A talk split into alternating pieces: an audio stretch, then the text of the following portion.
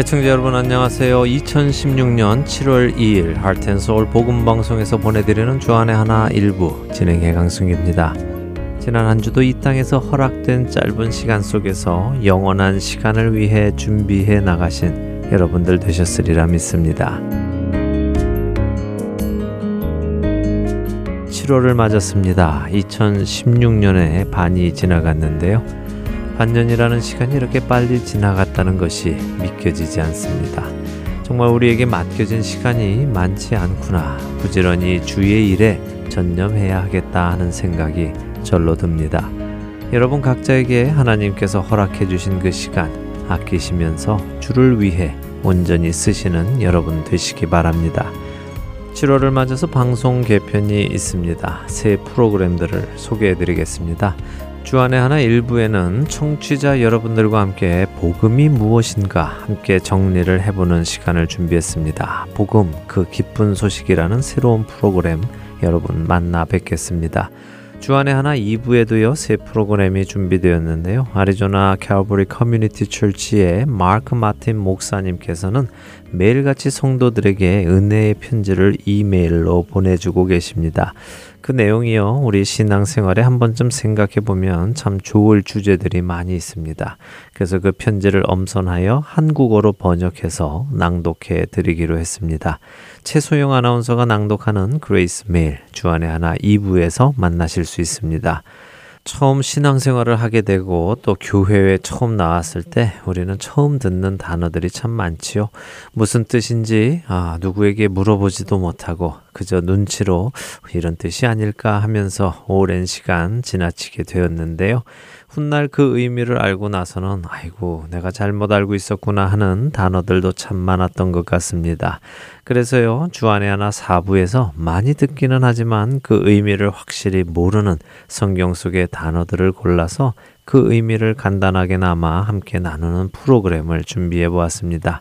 성경 속 단어 한마디라는 프로그램입니다. 새로운 목소리 이다솜 아나운서가 진행합니다. 그리고 청년들을 위한 방송 주안의 하나 5부에서는 성경적 찬양 시즌 2에 이어서요. 청년들에게 영적인 역량을 공급할 설교 말씀을 한국어 설교와 영어 설교로 준비를 해 보았습니다. 청년들의 영적 성장에 도움이 되기를 기대합니다. 그리고 영어 방송 주안의 하나 7부에는요. 시편 23편을 통해 목자 되시는 하나님을 함께 알아보았던 여호와는 나의 목자시니를 영어로 번역한 The Lord is my shepherd라는 방송을 준비했습니다. 역시 새로운 목소리 짐 휴즈 아나운서가 여러분께 인사를 드립니다. 새로운 모습으로 여러분을 찾아가는 할텐서울 복음방송 주안의 하나 많은 애청과 기도 부탁드립니다. 첫 찬양 함께 하신 후에 말씀 나누겠습니다. 첫 찬양 신청곡입니다. 오레곤주 포틀랜드에 사시는 김선환 애청자분께서 찬양 신청하셨습니다. 방송이 나가는 오늘 7월 2일에 조카분께서 결혼을 하신다고 하시네요. 결혼하시는 조카분께서 소원이라는 찬양을 참 좋아하신답니다. 자신도 이 찬양의 가사처럼 또 살고 싶다고 말씀하신다네요. 그래서 김선한 애청자님께서 온 가족이 다 들으시는 이 방송을 통해 우리 조카분의 결혼을 축하하시기 원하신다면서 신청하셨습니다. 김선한 애청자님 신청 감사드리고요. 집안의 기쁜 경사 축하 드립니다. 결혼하시는 조카분도 축하드립니다. 하나님께서 기뻐하시는 귀한 결혼하시고 또 가정 만들어 가시기를 바랍니다. 신청하신 소원이라는 노래의 가사처럼 우리 모든 크리스천들이 살아갈 수 있기를 저도 소원합니다. 축하드립니다.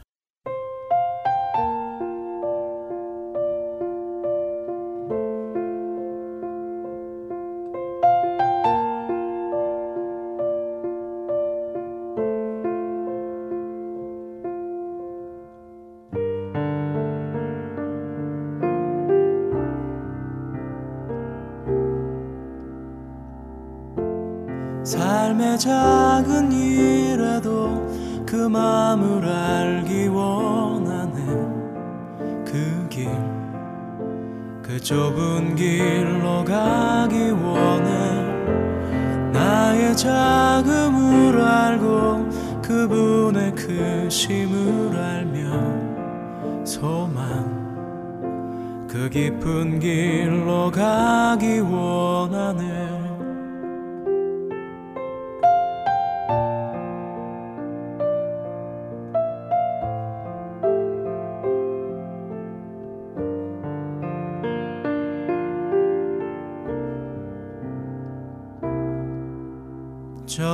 저 높이 솟은 산이 되기보다 여기 오름직한 동산이 되길. 내가 아는 길만 비추기보다는 누군가의 길을 비춰준다면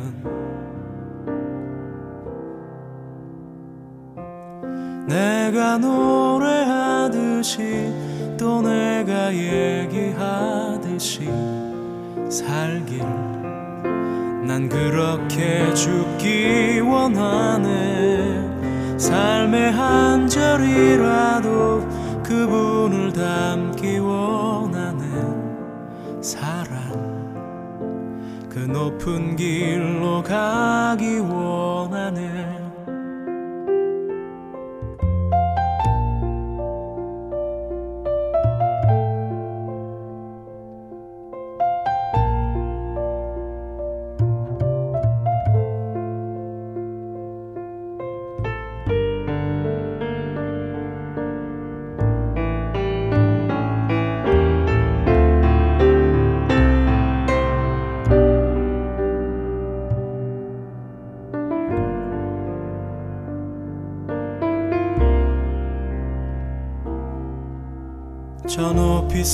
솟은 산이 되기보다 여기 오름직한 동산이 되길. 내가 아는 길만 비추기보다는 누군가의 길을 비춰준다면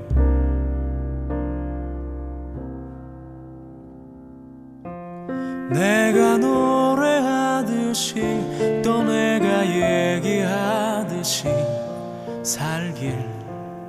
난 그렇게 죽기 원하네. 삶의 한 절이라도 그분을 담기 원하네. 사랑 그 좁은 길로 가기 원하네. 그 깊은 길로 가기 그 높은 길로 가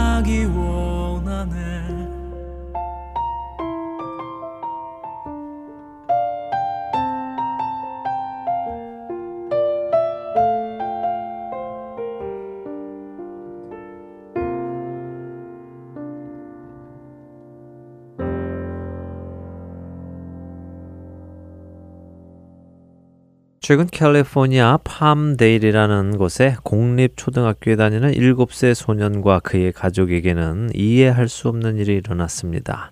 지난 1월에 이 학교로 전학을 온 초등학교 1학년생인 이 소년을 위해서 엄마인 크리스티나 저발라는 매일같이 아들의 도시락 위에 그를 격려하는 글과 성경 구절을 붙여 주었습니다.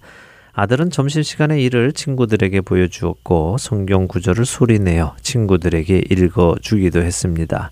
매일같이 이 일은 반복이 되었고 소년과 친구들은 내일은 과연 어떤 말씀이 들어있을까 기대하기 시작했습니다. 그래서 소년의 주변에는 점점 많은 학생들이 모이게 되었죠. 그리고 심지어는 그 글을 복사해서 나누어 달라고 요구하는 학생들까지 생겼습니다. 그래서 소년은 아이들에게 성경 구절을 복사하여 나누어 주기 시작했습니다. 그런데 놀라운 일이 생겼습니다. 학교 측에서 이 소년에게 점심시간에 성경 구절 나누어 주는 것을 금지한 것입니다. 학교 측은 학교에서 나누어 주는 것을 금지하는 대신에 수업이 끝난 후 교문 앞에서 나누어 주는 것은 허락을 했습니다. 그래서 소년과 소년의 부모님은 학교 측의 권고에 따라 방과 후 교문 앞에서 성경 구절을 나누어 주었고 15명이나 되는 학생들이 매일같이 모여 그 성경 구절을 받아가기 시작했습니다. 그런데 또 놀라운 일이 생겼습니다. 성경 구절을 나누어 주고 있던 소년과 소년의 부모에게 학교 교장 선생님께서 오셔서 교문 앞에서 성경 구절을 나누어 주는 것을 금지하시면서 학교 건물에서 멀리 떨어진 인도에 가서 나누어 주라고 명령한 것입니다. 소년과 부모는 그 지시를 따라서 인도로 가서 성경 구절을 나누어 주었습니다. 그런데 그날 저녁 그들은 LA County Sheriff국의 방문을 받았습니다. 그날 소년의 집을 방문한 sheriff 관계자는 소년과 가족에게 당신들이 하는 이 일은 누군가에게 해가 될 수 있으니 성경 구절을 나누어 주는 행동을 그만하라라고 명령했습니다.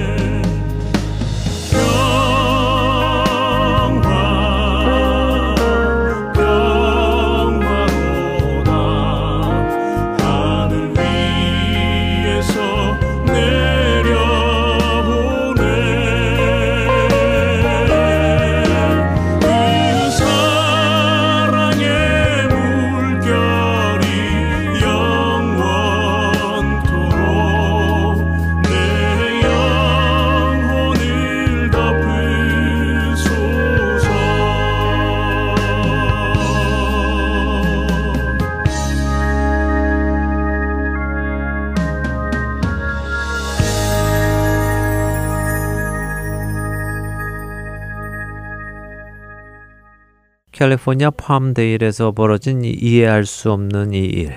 성경 구절을 받기 원하는 사람이 있어서 그 원하는 사람에게 성경 구절을 전해주는 일이 학교에 의해서 그리고 정부에 의해서 금지를 당했습니다. 그리고 그 일을 금지한 이유가 참으로 이해할 수 없습니다. 당신들이 하는 이 일은 누군가에게 해가 될 수 있다라는 이유. 만일 그들이 이 이유를 들어서 성경 구절을 나누어 주는 것을 금지한다면 세상에는 금지해야 할 일들이 너무나 많을 것입니다. 프리웨이를 타고 지나갈 때마다 보는 수많은 술 광고, 담배 광고, 최근에는 마리화나 광고까지 이것들은 누군가에게는 해가 될 수 있습니다. 저는 제 아이들이 이런 광고를 보기 원치 않습니다. 그들에게 그것들이 해가 될 것을 알기 때문이지요. 음식 광고 전단지는 어떨까요? 그런 것은 괜찮을까요? 그렇지 않습니다. 어떤 음식은 어떤 사람에게 득보다 해가 될 수 있습니다. 때로는 치명적인 피해를 입힐 수도 있지요. 동성애 축제에서 나누어주는 전단지는 또 어떻습니까? 두말할 필요도 없을 것입니다. 그렇기에 누군가에게 해가 될 수 있다는 이유로 성경 구절을 나누어 주는 것을 막는다는 것은 결코 정당한 이유가 될 수 없는 것입니다. 그 이유로 막겠다면 세상에서는 그 어느 것도 나누어 줄 수 없을 것입니다. 그런데 왜 세상은 성경 구절을 나누어 주는 것이 누군가에게 해가 될 수 있다고 말하는 것일까요? 성경 구절이 그들에게 어떤 해를 끼칠 수 있을까요? 하나님의 말씀인 성경이 가지고 있는 특성 중에는 죄를 깨닫게 하시는 특성이 있습니다. 로마서 7장 7절에서 10절은 이렇게 말씀하십니다.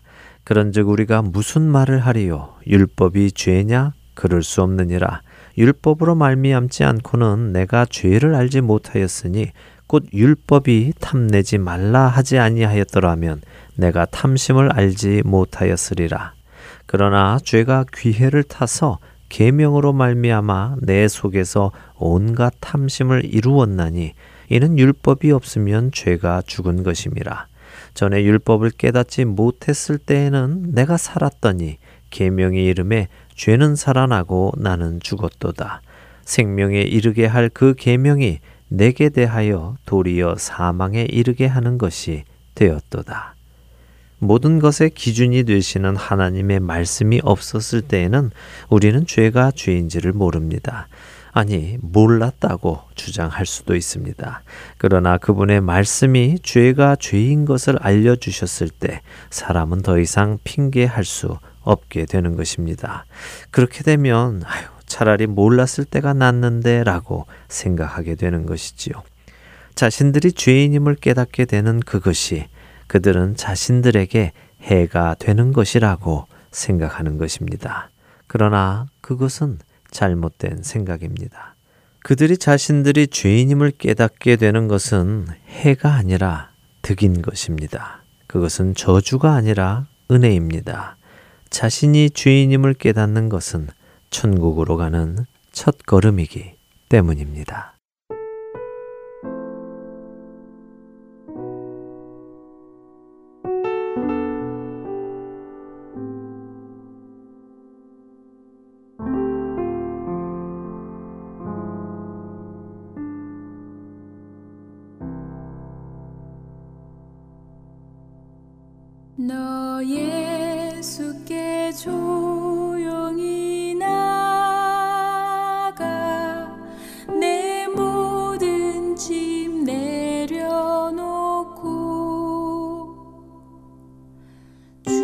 십자가 사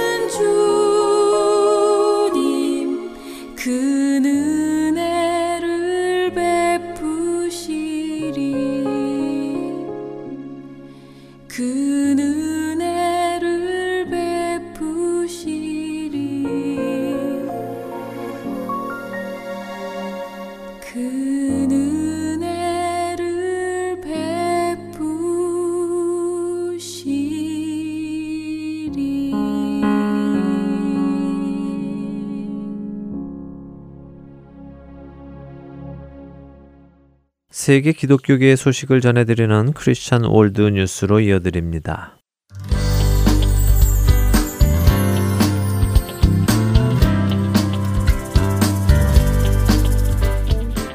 크리스천 월드 뉴스입니다. 미국 캘리포니아주 기독교 사립 대학들의 종교 자유를 심각히 제한하게 될 법이 주 상원을 통과하고 하원을 향해 가고 있습니다. 지난 2월 리카르도 라라 상원 의원이 발의한 새 법안 SB 1146은 이미 지난 5월 26일 26대 13으로 상원을 통과한 상태이며 하원 상정을 위해 고등교육위원회가 심의 중입니다. 이 법안은 대학들이 성소수자들을 차별하지 못하도록 엄격히 금지하고 있으며 종교적인 신념에 따른 거부도 원천 봉쇄하는 데 초점을 맞추고 있습니다. 이미 미국에서는 1972년도부터 연방법인 개정교육법 제9조에서 성차별을 금지하고 있지만 종교 단체가 운영하는 교육기관에는 면제 규정을 두고 있었습니다. 미국 전체에서는 약 220여 개 학교가 이 혜택을 누리고 있으며 특히 캘리포니아 주에서는 34개 대학이 면제를 받고 있는 상황입니다. 그런데 SB 1146이 통과되고 나면 이들 기독교 학교가 종교적인 신념에 따라 성소수자들에게 입학이나 기숙사의 제공, 교직원의 고용 등 제한을 가할 경우 일순간에 주법 위반으로 소송에 시달리게 될 수 있습니다. 또 교육에서도 성소수자 차별에 대한 내용이 금지되며 다만 성직자나 종교적인 직업인에 대한 교육 프로그램에서는 예외가 가능한 것으로 알려집니다. 이 개정교육법 제9조가 지칭하는 차별금지 대상은 생물학적인 성을 가리키는 것에만 한정되어 있었지만 최근 오바마 행정부가 이 생물학적인 성에 한정된 차별금지 조항을 인지적인 성을 가리키는 젠더의 개념으로 확대 적용하면서 SB1146 역시 젠더 문제에 대한 차별을 금지하려는 움직임을 보이고 있습니다. 이 경우 고전적인 개념의 남녀 차별을 금지하는 것을 넘어 동성 부부의 가족 기숙사의 사용, 트랜스젠더 직원의 고용 및 화장실 사용 등 현실적인 면에서 다양한 문제가 발생할 수 있으며 특히 기독교 학교가 성직자 양성 외의 프로그램에서는 종교적인 신념대로 학생들을 가르칠 수 없게 되는 것으로 알려집니다.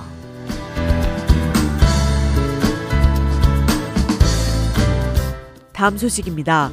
예수께 아내가 있었음을 암시해 논란이 되었던 파피루스 문서에 대해서 미국의 유명 신약학자가 그 신빙성을 비판했습니다. 델러스 신학대학교 신약학 연구 교수인 데럴 복 박사는 크리스천 포스트와의 인터뷰를 통해서 처음부터 해당 파피루스 문서의 글을 의심할 만한 이유들이 많이 있었으나 최근 애틀랜틱에 실린 글을 통해서 이를 더욱 확실히 드러내었다고 말했습니다. 복 박사는 이 고대 파피루스 문서의 가치는 쌓인 먼지보다 조금 더 낮다고까지 혹평했습니다. 시사 잡지 애틀랜틱 최신호는 지난 2012년 9월 하버드 대학교 신학과의 카렌 킹 교수가 소개한 고대 파피루스 조각에 대해 다루었습니다. 당시 킹 교수는 예수께서 그들에게 나의 아내라는 내용의 콥트 문자가 담긴 고대 파피루스 조각을 발견했다고 주장했습니다. 애틀랜틱의 아리엘 사바르 기자는 다빈치 코드의 실제라는 제목의 기사를 통해서 이 논쟁적인 문서 조각의 소유권을 추적한 내용을 자세히 기술했으며 애틀랜틱 최신호는 믿을 수 없는 예수 아내의 신화라는 제목으로 곧 출간될 예정입니다. 사바르 기자는 기사의 작성을 위해 베를린의 공구 제작자를 만나 인터뷰를 했으며 전체 사건의 핵심 연결 고리로 추정되는 고대 전문가이자 플로리다 출신의 한 남성을 만났는데 어니스티 프리치라는 이름의 이 남성은 Gospel of Jesus Wife닷컴이라는 도메인을 소유하고 있었으며 유명한 포르노 작가로 알려졌습니다. 그는 지난 2003년 관련 웹사이트를 몇 개 제작했으나 현재는 닫힌 상태입니다. 휘튼 대학교 니콜라스 페린 교수는 크리스천 포스트와의 인터뷰를 통해서 이번 조사와 별도로 문서 조각이 위조품이라는 증거는 아주 충분하다고 말했습니다.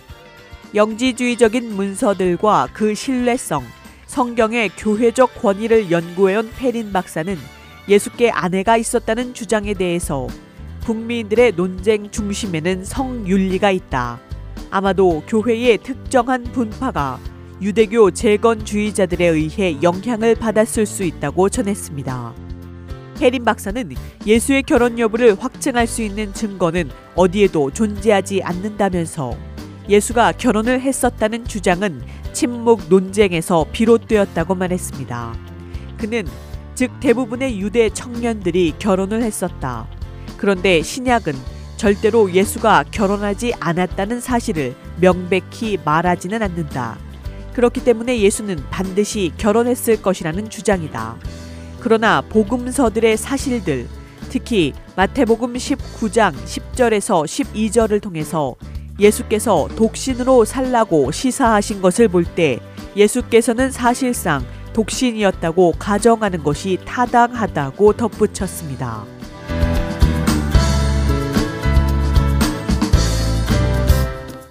마지막 소식입니다. 프랭클린 그레함 목사가 올랜도 나이트 클럽에서 발생한 총기 난사 테러의 희생자들과 유가족들을 위한 기도회를 열었습니다. 전국적으로 Decision America 컨퍼런스를 개최하며 기독교인들의 투표 참여를 독려하고 있는 그레함 목사는 이 컨퍼런스를 통해서 기도회를 이끌었으며 그레함 목사는 자신의 페이스북을 통해 기도회 소식을 알리고 5,800명이 넘는 참석자들이 이에 동참했던 것으로 전해집니다. 한편 오바마 대통령은 이번 사건을 명백한 자생적 극단주의 테러라고 규정했습니다. 오바마 대통령은 이번 사건에 대한 수사가 아직 초기 단계라며 용의자가 범행을 저지르는 과정에서 직접 911에 전화해 이슬람 국가 IS의 충성을 맹세한 점을 볼 때 IS의 일부 영감을 받은 것 같다고 말했습니다. 그러나 그레함 목사는 오바마 대통령에게 이번 사건을 단순한 테러가 아닌 급진 이슬람 테러리즘으로 규정해 줄 것을 요청했습니다. 그는 대통령에게 포트우드나 보스턴 마라톤, 샘 버나디노, 911 등을 잊지 말아줄 것을 정중히 요청한다면서 이들은 모두 종교라는 이름으로 악을 수행한 이슬람 테러리스트들이었다고 밝혔습니다. 앞서 그레안 목사는 정치인들은 손가락질하지만 우리는 오늘 아침 생명을 붙잡고 있는 이번 사건의 희생자들을 기억하고 그들을 돌보는 의료진을 위해 기도하자고 말했습니다. 한편 올랜도의 게이 나이트 클럽에서 발생한 IS 주종자의 무차별 총격 사건 이후 지역 교회와 크리스천들이 부상자들을 위해 기도하고 헌혈하는 등 사랑으로 응답하고 있는 것으로 전해집니다. 특히 올랜도 지역의 칙필레이는 주일에는 직원들의 예배를 위해 문을 닫는다는 회사 운영 방침을 어기고 헌혈자들을 위해 샌드위치와 음료수를 무료로 제공하는 것으로 알려집니다. 헌혈자들의 줄이 길게는 수마일에 달하는 가운데 올랜도의 더운 날씨에 헌혈자들이 지칠 것을 우려한 칙필레 직원들의 섬김이었습니다. 칙필레는 과거 댄 캐시 회장이 동성애 반대 발언을 한 후 동성애 지지자들의 보이콧과 위협, 가게를 향한 폭력에 시달리기도 했습니다. 변호사 케빈 헤이슬리 씨는 페이스북을 통해서 회사의 설립자가 동성애를 선택하는 것은 반대하지만 그들을 향한 국률의 마음을 갖고 있다면서 그리스도인이라고 하는 수많은 사람들은 심지어 그들을 찬성하지 않는 사람들까지 돌본다고 밝혔습니다. 지금까지 크리스천 월드뉴스 정민아였습니다.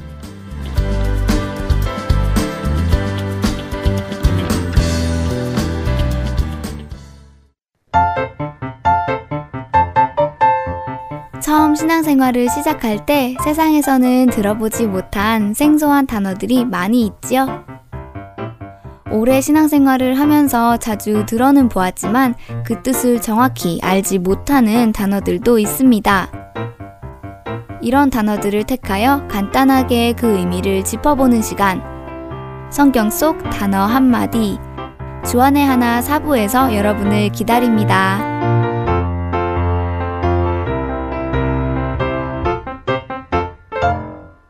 할텐서울 복음방송은 인터넷 www.hartenseoul.org를 통해 매주 토요일 6시간의 한국어와 1시간의 영어로 복음을 전하는 선교회입니다. 이 방송은 스마트폰 앱이나 팟캐스트를 통해 여러분의 스마트폰에서 들으실 수 있으며 매주 댁에서 CD나 MP3 CD로 받아서 들으실 수도 있습니다. 자세한 문의는 방송사 사무실 전화번호 602-866-8999로 해주시면 안내해 드리겠습니다. 기쁜 소식 사랑으로 땅끝까지 전하는 아랜소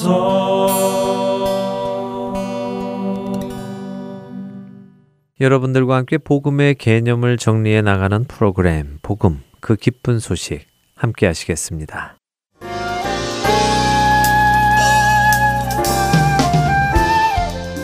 여러분 안녕하세요. 2016년 7월부터 새롭게 시작되는 프로그램 복음 그 기쁜 소식 진행의 민경은입니다. 네, 여러분 안녕하세요. 함께 진행하는 강승규입니다. 네, 새롭게 시작한 프로그램 복음 그 기쁜 소식.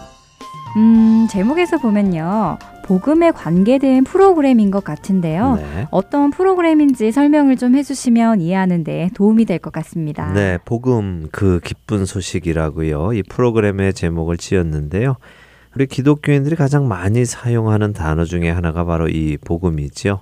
그와 함께 기독교의 핵심 사상이라고도 말할 수 있는 단어입니다. 그런데 때때로 성도님들을 만나다 보면요. 이 복음이 무엇인지 잘 모르시는 분들이 생각보다 많다는 것을 알게 됩니다. 잘 모르신다는 것보다 잘 정리가 안 되어 있다고나 할까요? 네, 맞습니다. 사실 그래서는 안 되는 것을 알면서도 막상 저도 누군가 복음이 무엇입니까? 라고 묻는다면 한마디로 정리해서 대답하기는 쉽지 않더라고요. 어디서부터 설명을 해야 되는지 막막하기도 하고요. 네, 맞는 말씀입니다. 아, 복음이 무엇입니까? 라고 질문을 할 때 복음은 무엇입니다? 라고 딱 대답하기는 정말 쉽지는 않습니다. 어, 그렇게 한마디로 간단하게 설명되어질 것은 아니기 때문이지요. 아, 물론 많은 분들이 복음은 기쁜 소식입니다라고 그 복음이라는 단어의 정의를 설명하시기는 합니다. 그러나 단순한 기쁜 소식이라는 그 정의가 우리가 이야기하는 그리스도의 복음을 다 표현해 줄 수는 없지요. 물론 그렇지요. 복음이란 문자 그대로 보면 복된 소리라는 뜻이지만 그것만 가지고는 이해가 안 되는 것이 사실이죠. 네, 그렇습니다. 무엇이 기쁜 소식이고 무엇이 복된 소리인가 그것을 짚어보자 하는 것이 프로그램의 목적입니다. 아, 실제로 제가 만나본 성도분들 중에 복음이 무엇입니까? 라고 여쭈어봤을 때요. 성경입니다. 예수님입니다. 또 뭐 교회입니다. 이런 답을 하신 분들도 계셨습니다. 아, 물론 뭐 다 틀리는 말은 아니지만요. 그렇다고 또 정확한 답도 아니죠. 그래서 오늘부터 여러분들과 함께요. 복음이 무엇인가를 간단하게 남아 좀 정리를 해보려고 합니다. 우리가 믿는 것이 무엇이며 왜 믿어야 하는 것인가, 또 믿는다는 것은 무엇을 의미하는가, 이런 것들을 좀 나누어 보려고 합니다. 어쩌면 우리 신앙의 가장 기본적인 것들을 다시 되짚어보고 정리하는 작업이라서 참 귀한 시간이 되겠다고 생각이 됩니다. 기대도 되고요. 저도 이번 기회에 복음을 잘 정리할 수 있게 되기를 소원합니다. 네, 저도 이 기회에 방송을 준비하면서 공부도 많이 해서 잘 정리해 보려고 생각합니다. 자, 그럼 우리 이 프로그램 이름이 복음, 그 기쁜 소식인데요. 복음이 그냥 기쁜 소식이 아니라 앞에 그라는 정관사를 넣어서요. 어떤 특정한 기쁜 소식에 관한 이야기를 나누겠다 하는 의미를 담았습니다. 사실 기쁜 소식은 많습니다. 그렇죠? 처녀 총각이 결혼을 하게 되었다 하는 소식 아주 기쁜 소식이겠죠? 네, 그렇죠. 또 가고 싶었던 대학이나 직장에서 합격 통지서가 왔다면 그것도 기쁜 소식이겠죠. 네, 그것도 아주 기쁜 소식일 것입니다. 또 오랫동안 기다려왔던 아이를 임신했다 하는 소식도 기쁜 소식일 것이고요. 아픈 병이 다 나았다 하는 소식도 기쁜 소식일 것입니다. 이처럼 기쁜 소식은 많습니다. 또 각 사람들에게 그 기쁜 소식은 다 다를 것이고요. 그렇기에 이런저런 각자의 기쁜 소식 말고 그 기쁜 소식에 대해서 이야기를 나누자 하는 것입니다. 네, 각자의 기쁜 소식 말고 그 기쁜 소식이요? 네. 생각해 보면 어떤 기쁜 소식은요, 그 사람에게만 기쁜 소식일 수도 있습니다. 다른 사람에게는 슬픈 소식일 수도 있지요. 예를 들어 우리 팀이 승리했다는 소식이 우리에게는 기쁜 소식이지만 상대 팀에게는 슬픈 소식입니다. 또 임신의 소식이요. 결혼한 부부에게 일어날 때는 아주 기쁜 소식이지만 종종 해외 토픽에서 나오는 기사 같은 그런 10살짜리 여자 아이의 임신 소식은 기쁜 소식이 아니라 경악할 소식이고 충격적인 소식이죠. 아, 정말 듣고 보니 그렇네요. 방금 나눈 기쁜 소식이라는 것이 꼭 모두에게 동일하게 다가오는 것은 아니네요. 네. 음, 그렇다면 우리가 나누려는 그 기쁜 소식은 모든 이에게 기쁜 소식인가요? 그렇죠. 우리가 말하는 복음, 예수 그리스도의 그 기쁜 소식은 모든 사람에게 기쁜 소식입니다. 그런데 문제는 사람들이 이 기쁜 소식이 왜 기쁜 소식인지를 잘 모른다는 것이죠. 어, 어쩌면 모른다기보다는 와닿지 않는다고나 할까요? 하긴 어, 어떤 사람들에게 예수 그리스도의 복음을 전하면 기쁘게 받아들이는 것보다는 오히려 화를 내기도 하잖아요. 네. 또 기쁜 소식을 전하는데 그런 반응이 나오는 것은 조금 이상한 것 같아요. 네, 바로 그래서 제가 드리는 말씀이 이 기쁜 소식이 왜 기쁜 소식인지를 잘 모른다는 말씀을 드리는 것입니다. 아, 그래서 저는 이런 표현을 자주 쓰는데요. 기쁜 소식이 기쁜 소식이 되기 위해서는 슬픈 소식이 먼저 있어야 합니다라고요. 기쁜 소식이 기쁜 소식이 되기 위해서는 슬픈 소식이 먼저 있어야 한다고요? 네. 음, 그것도 그럴 것 같네요. 슬픈 소식이 무엇인지 먼저 알아야 그 다음에 오는 기쁜 소식이 왜 기쁜 소식인지 알 수 있을 것 같습니다. 네, 사실 우리가 이 복음을 전할 때요. 예수 천당 불신 지옥 예수 믿고 천국 가세요. 또 예수 믿고 영생을 받으세요. 뭐 이런 식으로 예수님을 먼저 전하다 보니까 어 그러니까 기쁜 소식을 먼저 전하다 보니까요. 그 기쁜 소식이 왜 기쁜 소식인지를 잘 전달하지 못하는 경우가 많이 있습니다. 너무 주인공을 먼저 소개해서 그 의미가 음. 조금 떨어지는 것은 아닌가요? 예, 주인공을 먼저 소개했다. 그 표현 참 적절한 것 같습니다. 주인공이 너무 빨리 나왔지요. 예. 네, 말씀하신 것처럼 기쁜 소식이 기쁜 소식이 되기 위해서는 슬픈 소식 혹은 나쁜 소식을 먼저 알아야 할 텐데요. 그러면 그 슬픈 소식을 먼저 설명을 좀 해주세요. 예, 그러죠. 어, 그런데 그 슬프고 나쁜 소식이라는 것도요, 단순한 것은 아닙니다. 뭐, 간단히 이야기하면 당신은 죽습니다. 그리고 영원한 벌을 받습니다. 라는 것이지만, 왜 죽게 되었는지, 또 왜 벌을 받아야 하는지, 그것도 왜 영원한 벌이어야 하는지, 이런 것들에 대한 설명이 또 필요하지요. 그래서요, 우리는 처음 몇 시간 정도를 이 슬프고도 나쁜 소식에 대해서 나누려고 합니다. 어쩌면 이 슬프고도 나쁜 소식이 그만큼 중요한 것이 아닌가 하는 생각도 드는데요. 중요하지요. 이 슬프고도 나쁜 소식이 나에게 슬프게 그리고 나쁘게 와 닿으면 닿을수록 기쁜 소식이 더 기쁜 소식이 되기 때문에 아주 중요합니다. 반비례하는군요. 네, 그렇습니다. 반비례합니다.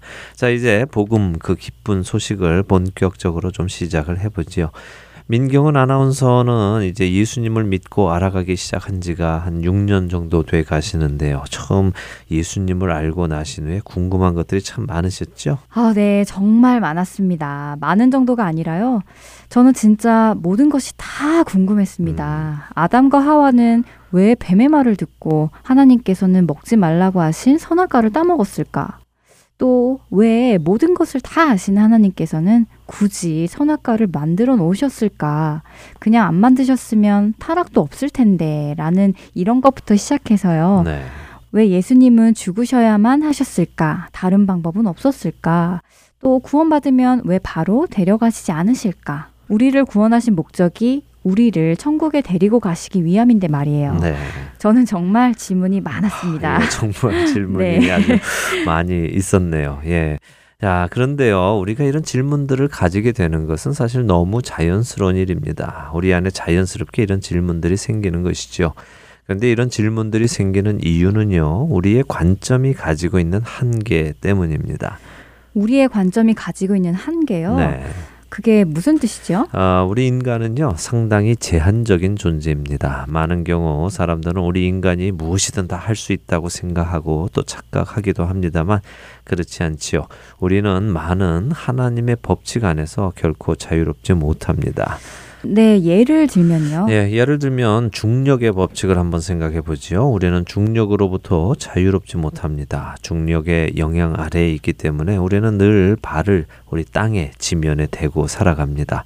날 수 없다는 것이죠. 공중으로 뛰면 땅으로 떨어지게 돼 있잖아요. 네, 그거야 너무 당연하죠. 네, 맞습니다. 당연합니다. 또한 우리는 시간의 법칙으로부터 자유롭지 못하지요. 우리는 시간을 거슬러 올라갈 수도 없고 더 빨리 시간을 아, 보낼 수도 없습니다. 우리는 철저하게 시간의 영향 아래에 살고 있습니다. 네, 그것도 너무 당연하죠. 시간의 영향 때문에 모두 나이를 먹게 되고 또 그렇게 죽게 되는 것이잖아요. 그렇죠. 자, 제가 지금 말씀드리려는 것은요. 우리가 이렇게 유한한 존재, 그러니까 한계가 있는 존재라는 것입니다.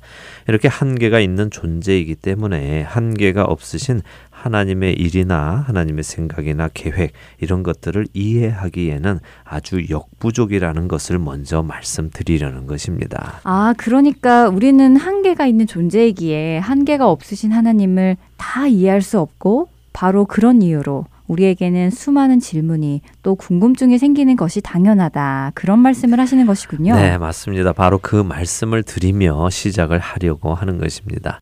자, 잘 한번 생각해 보세요. 우리는 오늘을 살고 있고 현재를 살고 있습니다. 그렇죠. 네, 하지만 잘 생각해 보면요. 우리는 현재를 살고 있지 않습니다. 네? 우리가 현재를 살고 있지 않다는 것이 무슨 말씀이시죠? 어, 우리는 지금 현재를 살고 있잖아요. 네, 생각해 보세요. 지금 민경은 아나운서가 현재라고 말하는 그 현재는 언제입니까? 지금이요. 지금이지요. 그런데 민경은 아나운서가 말한 그 지금은 벌써 지나간 과거이지요. 왜냐하면 시간은 멈추지 않고 계속해서 흘러가기 때문입니다. 아, 그런 의미로요. 네, 네, 그렇죠. 그렇게 보면 우리에게는 지금이라는 시간은 없지요. 맞습니다. 우리에게는 지금이라는 그런 순간은 없습니다. 우리에게는 미래와 과거만 있을 뿐입니다. 끊임없이 시간은 우리 안에 머무르지 않고 흘러가기 때문이지요. 그런데 이 시간은 누가 만들었지요? 시간이요? 네. 음, 시간은 하나님이 만드셨죠. 네. 창세기 1장에 하나님께서 처음에 빛을 창조하시고 빛과 어두움을 나누신 후에 저녁이 되고 아침이 되니 이는 첫째 날이니라라고 하시잖아요. 그렇죠. 그때 시간이 시작된 것 아닌가요? 그렇습니다. 시간의 시작이 그렇게 시작된 것이죠. 어, 그렇다면 하나님께서는 이 시간에 제한을 받으실까요? 아니요. 하나님은 시간의 제한을 받지 않으시죠. 맞습니다. 그분은 그분이 만드신 시간 안에 제한을 받지 않으시는 분이십니다. 창세기 1장 이후로 만들어진 우리 모든 피조물들은 그 시간 안에 살고 있습니다. 그렇기에 우리에게는 현재는 없고 늘 미래와 과거만 있을 뿐입니다. 그러나 하나님께는 미래와 과거가 없습니다. 그분에게는 늘 오늘입니다. 늘 지금이지요. 이것을 성경에서는 이렇게 표현합니다. 요한계시록 4장 8절을 한번 읽어 주시죠. 네, 그럴까요? 내 생물은 각각 여섯 날개를 가졌고 그 안과 주위에는 눈들이 가득하더라. 그들이 밤낮 쉬지 않고 이르기를 거룩하다 거룩하다 거룩하다 주 하나님 곧 전능하신 이여 전에도 계셨고 이제도 계시고 장차 오실 이시라 하고 네. 음, 전에도 계셨고 이제도 계시고 장차 오실 이라는 표현이군요. 그렇습니다. 이런 표현 많이 들어보셨죠? 네, 많이 예. 들어봤습니다. 또 이와 함께 어제나 오늘이나 내일이나 동일하시다 하는 표현도 들어본 것 같습니다. 네, 잘 말씀하셨습니다. 히브리서 13장 8절 말씀이지요. 예수 그리스도는 어제나 오늘이나 영원토록 동일하시니라라고 말씀하십니다. 이 말씀 안에 담겨 있는 뜻 중에 하나는요. 하나님께서는 시간에 구애받지 않으시고 시간 밖에 살고 계시며 그 시간을 주관하시는 분이시다 하는 것입니다. 이것은 제한적인 삶을 살고 있는 우리에게는 하나님의 계획을 이해하는 데에 아주 중요하고 꼭 필요한 포인트입니다. 제한적인 시간 속에서 제한적인 생각만 할 수밖에 없는 우리가 제한이 없으신 하나님을 이해하기 위해서는 이 관점부터 바꿔야겠다는 생각이 드는데요. 그렇죠. 자, 이 관점을 우리가 이해하면서 성경을 보기 시작하면요. 지금까지 이해하지 못했던 많은 부분들을 이해하게 되는데요. 사실 이 개념을 우리가 모르기 때문에 가지고 있는 오해도 상당히 많습니다. 예를 들면요. 많은 사람들이 창세기를 보면서 하나님께서 태초에 천지를 창조하셨는데 그것이 인간의 범죄함과 타락으로 인해 하나님의 계획이 망가지게 되었고 그로 인해 하나님께서는 이 잘못된 것들을 고치기 위해 노력하시고 결국에는 자기 아들을 주심으로 그 일을 완성하셨다. 이렇게 생각하시기도 합니다. 네, 저도 그렇게 생각했었습니다. 그래서 왜 모든 것을 다 아신 하나님께서 이런 일을 시작하셨을까? 아셨을 텐데 막으실 수는 없으셨나? 하는 이런 생각을 많이 했었지요. 네. 그리고 이런 질문들이 서로 잘 연결이 안 되더라고요. 그렇죠. 바로 그 점을 오늘 첫 시간에 다루려고 하는 것인데요. 말씀드린 대로 우리가 제한적인 시각을 가지고 그러니까 내일 무슨 일이 날지 모르는 우리에게는 내일을 아시는 하나님께서 왜 이렇게 나쁜 것들을 막지 않아 주셨을까? 왜 이것들을 일어나게 하셨을까 하는 궁금증이 가장 큰 것이거든요. 그런데 우리는 과거는 알기 때문에 왜 그러셨을까라고 질문을 합니다만 미래도 모르기 때문에 왜 그러셨을까 하고 여전히 질문을 하는 것입니다. 아, 좀 복잡한 말씀 같지만요. 잘 생각하시면서 한번 따라와 보세요. 시간 밖에 사시는 하나님은요. 우리에게 일어날 이 미래에 관한 일들을 예측하시는 것이 아닙니다. 예측하시는 것이 아니라 이미 하나님 안에는 이 모든 일들이 일어난 것입니다. 단지 시간 안에 사는 우리에게는 그 일이 아직 일어나지 않았고 이제 일어날 일이지만 말이죠. 하나님의 시각에서는 이미 그 일들이 다 일어났고 하나님은 이미 다 알고 계시고 보신 일입니다. 이것은 아주 중요한 개념인데요. 다시 말씀드리면 요한계시록에 나오는 모든 말씀은 앞으로 일어날 일을 예측해서 쓴 것이 아니라 이미 하나님 안에서 일어난 일을 하나님께서 그 백성들에게 알리기 위해서 본 것을 쓰게 하신 것이다 하는 말씀입니다. 그렇기 때문에 그 내용은 변할 수가 없습니다. 그리고 반드시 일어날 것입니다. 성경에 나오는 과거의 모든 일이 이미 일어났던 것처럼 앞으로 일어날 일도 반드시 일어난다는 것입니다. 그렇게 만일 우리가 하나님과 같은 능력이 있어서 미래의 모든 일을 안다면요. 또 이해한다면 우리는 하나님께서 왜 이런 일을 시작하셨을까 하고 묻지 않고요. 오히려 그래서 이 일을 하셨구나라고 말하게 된다는 것이죠. 어, 그렇군요. 우리에게는 미래의 일이지만 시간에 구애받지 않으신 하나님께는 이 모든 일이 이미 다 일어난 일이라는 것이군요. 그렇죠. 말씀하신 것처럼 모든 것을 다 아시는 하나님께서 모든 것을 아시면서도 이 일을 시작하셨다는 것은 분명한 하나님의 신실하신 뜻과 계획이 있다는 확신으로 다가옵니다. 네. 우리가 하나님의 계획을 이해하기 위해서는 정말 관점을 바꾸어서 하나님의 관점으로 성경을 보아야겠다는 생각이 드는데요. 네, 하나님의 관점으로 성경을 본다. 참 좋은 말이고요. 필요한 일입니다. 우리의 관점, 우리의 눈높이에서 보는 것도 중요하지만 이 일을 시작하신 하나님의 관점에서 본다면요. 우리는 왜 그렇게 하셔야만 했는지 이해할 수 있게 될 것입니다. 그래서 다음 시간에는 우리가 창세기를 잠시 함께 보면서 이 모든 일을 시작하신 하나님은 어떤 계획을 가지고 계셨는지 함께 살펴보기를 바랍니다. 네, 오늘 첫 시간이었는데요. 바로 복음에 대한 어떤 정의를 얻을 수 있을까 생각을 해보았는데 그렇지는 않네요. 네, 우리가 시작에 나눈 것처럼요. 복음을 그렇게 한마디로 정의하기란 쉽지 않습니다. 아마 이 프로그램을 다 마칠 즈음에도 우리는 한마디로 정의하지 못할지도 모릅니다.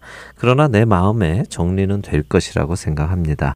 그렇게 정리된 마음으로 복음은 기쁜 소식입니다. 라고 정의를 내리게 된다면 우리는 짧지만 그 간단한 정의가 무엇을 뜻하는지 잘 이해하게 되겠지요. 네, 매 시간 함께 차근차근 정리하면서 복음에 대해 깊이 생각해 볼 수 있는 시간이 되기를 바랍니다.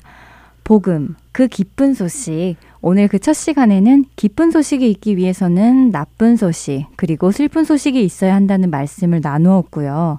이와 함께 하나님의 성품 중에 시간의 주관자이시고 창조자이시기에 시간에 구애받지 않으시는 하나님의 성품을 생각하며 그 모든 것을 다 아시는 그분께서 왜 이런 일을 시작하셨는가라는 질문이 단순히 질문으로 끝나는 것이 아니라 오히려 모든 것을 아시는 그분께서 시작하신 것에는 반드시 이유가 있다라는 것을 생각해 보게 되었습니다. 이제 다음 시간에 함께 볼 창세기 기대가 됩니다. 네, 오늘 함께 해주신 여러분들께 감사드리고요. 저희는 다음 주 이 시간에 다시 찾아뵙겠습니다. 복음 그 기쁜 소식 여기서 마치겠습니다. 안녕히 계세요. 안녕히 계십시오.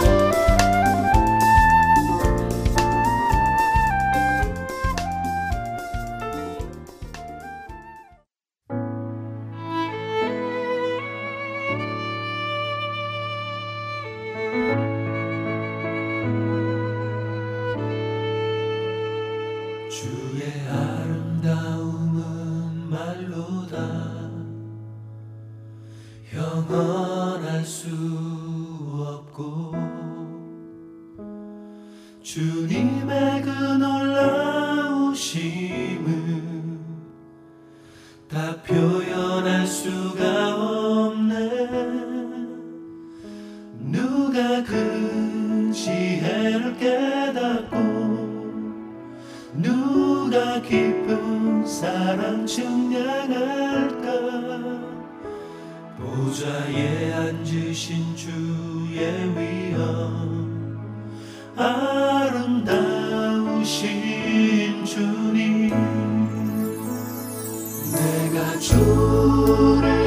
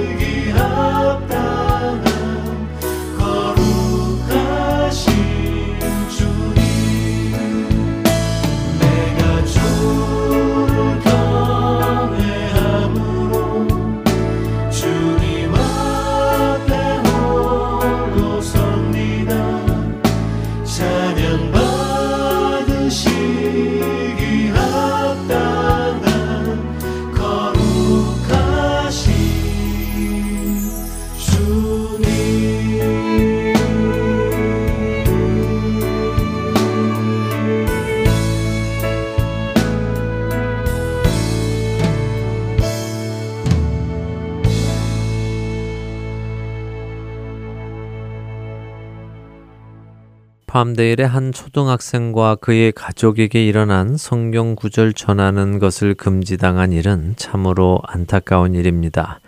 그러나 동시에 우리 그리스도인들에게는 자던 잠을 깨워주는 잠영종 수리와 같은 소식이기도 합니다. 왜냐하면 어쩌면 우리 생각보다 더 빠른 시간 안에 하나님의 말씀을 전하는 것이 공식적으로 금지당할 수 있게 될 수도 있기 때문입니다. 그렇게 되면 이렇게 방송으로 하나님의 말씀을 전하는 일도 더 이상 할 수 없게 되겠지요. 혼자 성경을 읽는 것도 금지당할지 모릅니다. 교회에 모여 예배를 드리는 것조차 금지당할지 모릅니다. 그들이 원하는 조건에 타협하지 않는다면 말입니다. 영적 아들 디모데에게 유언과도 같은 마지막 편지를 보낸 사도 바울의 말이 생각이 납니다. 디모데 후서 마지막 장 4장 1절에서 5절의 말씀입니다. 하나님 앞과 살아있는 자와 죽은 자를 심판하실 그리스도 예수 앞에서 그가 나타나실 것과 그의 나라를 두고 엄히 명하노니 너는 말씀을 전파하라. 때를 얻든지 못 얻든지 항상 힘쓰라. 범사의 오래 참음과 가르침으로 경책하며 경계하며 권하라. 때가 이르리니 사람이 바른 교훈을 받지 아니하며 귀가 가려워서 자기의 사욕을 따를 스승을 많이 두고 또 그 귀를 진리에서 돌이켜 허탄한 이야기를 따르리라. 그러나 너는 모든 일에 신중하여 고난을 받으며 전도자의 일을 하며 내 직무를 다 하라.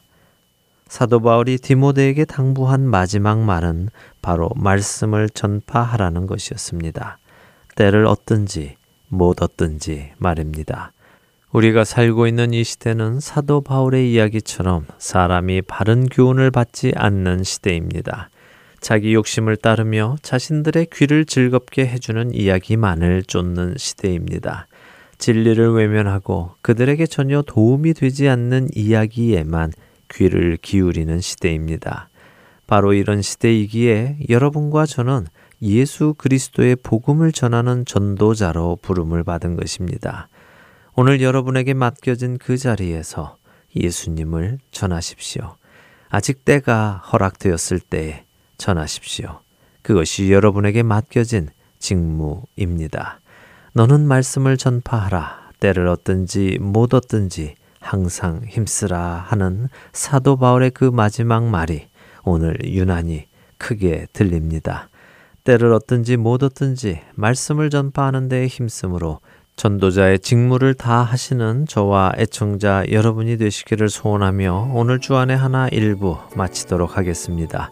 함께 해주신 여러분들께 감사드리고요. 저는 다음 주 이 시간 다시 찾아뵙겠습니다. 지금까지 구성과 진행의 강승규였습니다. 애청자 여러분 안녕히 계십시오.